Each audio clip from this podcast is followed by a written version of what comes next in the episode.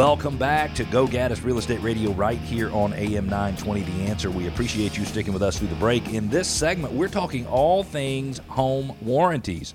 We've got a guest who is an excellent, excellent guest contributor, Ted Fithian, area sales manager for America's Preferred Home Warranty. Welcome, Ted. Cleve, how are you this morning? Good. It's been a while since we've had you on. Yes, it has. I'm glad to be back. Yeah, very glad to have you back. Hey, if you don't mind, I want to get a little bit off script for just a second. And uh, for the last, let's just say, uh, you know, if you go back six or eight months and then you go back for a year and a half prior to that, uh, being in the home warranty business could not have been a fun business because in many cases, that whole, I'm going to call it that whole important element of the real estate transaction was to me, it's seemingly just left out. Talk to me a little bit about that. Is my understanding of that correct? Uh, and I can't imagine what kind of problems it causes for the industry and for other industries associated with real estate when you don't have buyers and sellers really coming to a balanced agreement. Talk to me about that just a little bit. Yeah, sure. Yeah, it has been an interesting 18 months for the industry as a whole. Um, as you know, and as I'm sure a lot of your audience knows, the last 18 months have been really skewed toward the seller. Right. right? Actually, bidding wars on homes, and you could put a house on the market on Tuesday and have it sold on Wednesday. And as part of that, um, you know, most of the typical transaction components that went into buying and selling were kind of thrown out the window, and the home warranty was no exception. So, you know, the, the warranty business has struggled a little bit, especially on the transactional side. You know, most home warranty companies have a consumer direct to consumer division and then a retail side who deals with the, the real estate transaction itself. So right. typically in a normal market, the warranty is a, is a very common practice to ask the seller to provide or the agent might provide. But over the last 18 months, because of the market, the sellers weren't really willing or needed to provide any incentive for someone to buy the house, and the buyers were not in any position to offer or ask the seller for a warranty. So yeah been a, it's been an interesting 18 months. And in many cases, I, I would assume that the sellers were getting advice from their real estate agent saying, "Hey, in general, we're not having to provide these in transactions. You know, we're probably not having to provide termite letters like we may have had to have do, done in the past. We we might not have to do any repairs for someone, and I don't know what percentage of transactions typically have a home warranty associated with them. But I would say that that the number of home warranties that we were able to get for buyers over a two year period was probably cut by three quarters would be my guess. I don't know that that's accurate or not, but it's a big, big deal. Now, my question for you is this. Yeah. You get into a transaction. So, one of the things that I like as a home seller, I would actually want to provide a home warranty for a buyer. I don't know what the average cost of a home warranty is today, but I'd say let's just call it 550 or $600, something like that. And uh, I would want to provide that as a warranty to the buyer because I would want to give that buyer somebody else to talk to when there's a problem. Meaning, I would not want them to be focused on me. And as I understand, you have uh, an, an association, you have a you have a relationship with a company that provides errors and omissions insurance, I believe, to the brokerage industry, and you might have some inside knowledge as to what's right. happening as a result of there not being home warranties on many of these transactions.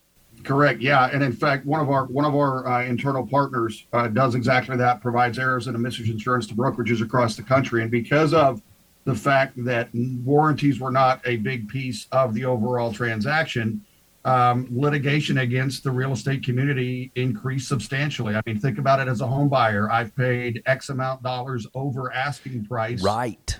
I didn't get anything uh, you know taken care of prior to close and as i move in uh, i have things that are breaking and i'm finding out that i might have had an opportunity to have a five or six hundred dollar for lack of better terms policy to cover some system failures that might occur and that was never brought up or never provided so who was my best friend who helped me find my dream house six weeks ago is now my worst enemy.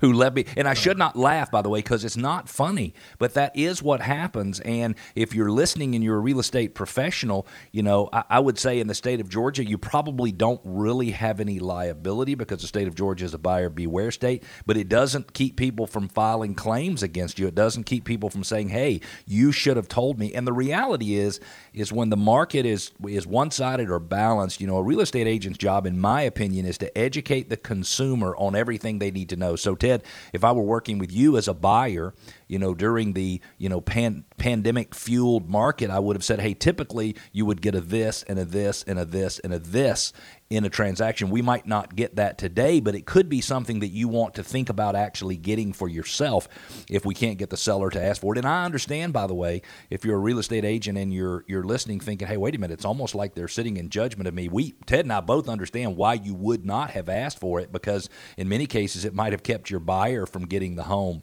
Um, so my suggestion is now that the market normalizes, I think it's probably good to get a home warranty. Ted, what is the difference between a home home warranty and a, a homeowner's insurance policy. What's the difference in those two? Right, good question, and a lot of consumers do get some con- confusion there. So the the the homeowner's insurance will cover itself for, for lack of better terms, kind of act of nature or act of God. So yep. wind, fire, flood, and contents insurance, such as your jewelry and all of that fun stuff, is yep. usually covered beneath the, the homeowner's insurance policy. Right, right. Warranty, the home warranty covers the five major systems themselves in the house. So we like to use the acronym PEACH, which is simply stands for plumbing, the electrical, the appliances in the kitchen. So your dishwasher, microwave, refrigerator, etc. And then the C and the H typically stand for cooling and heating. Cooling and so, heating.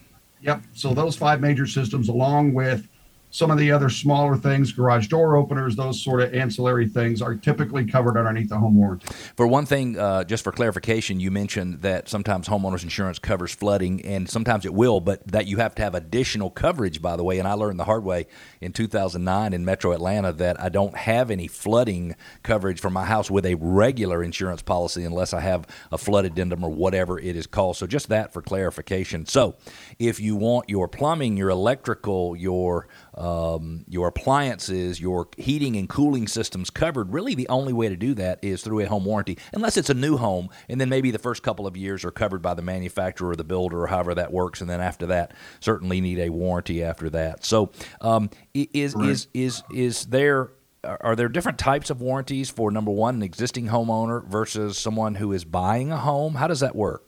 Yeah, so so typically, if you're an existing homeowner and you want to purchase a warranty, the, the product is typically the same, but you would have a waiting period normally because believe it or not, people tend to think about buying home warranties when they know their stuff is going to break, uh, or or or after, or after it yeah, breaks, or after. Exactly right. So so typically, if you're an existing homeowner, you'll have a waiting period. The policy might cover the same items. If you're purchasing, you're going to have basically the coverage will become effective on the date you close.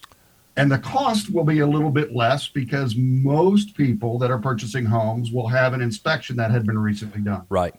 So, from a warranty standpoint, the risk is a little bit less because of that inspection that was recently done versus having a current homeowner that just wants to buy one on their own. Interesting. So, uh, by the way, if you've just joined us, you're listening to Go Gaddis Real Estate Radio right here on AM 920. I'm Cleve Gaddis, host of this show, and I'm joined on the air today by Ted Fithian, who's an area sales manager for America's Preferred Home Warranty Company. Um, America's Preferred Home Warranty Company is our preferred home warranty company. If someone need to reach you, Ted, how would they get in touch with you?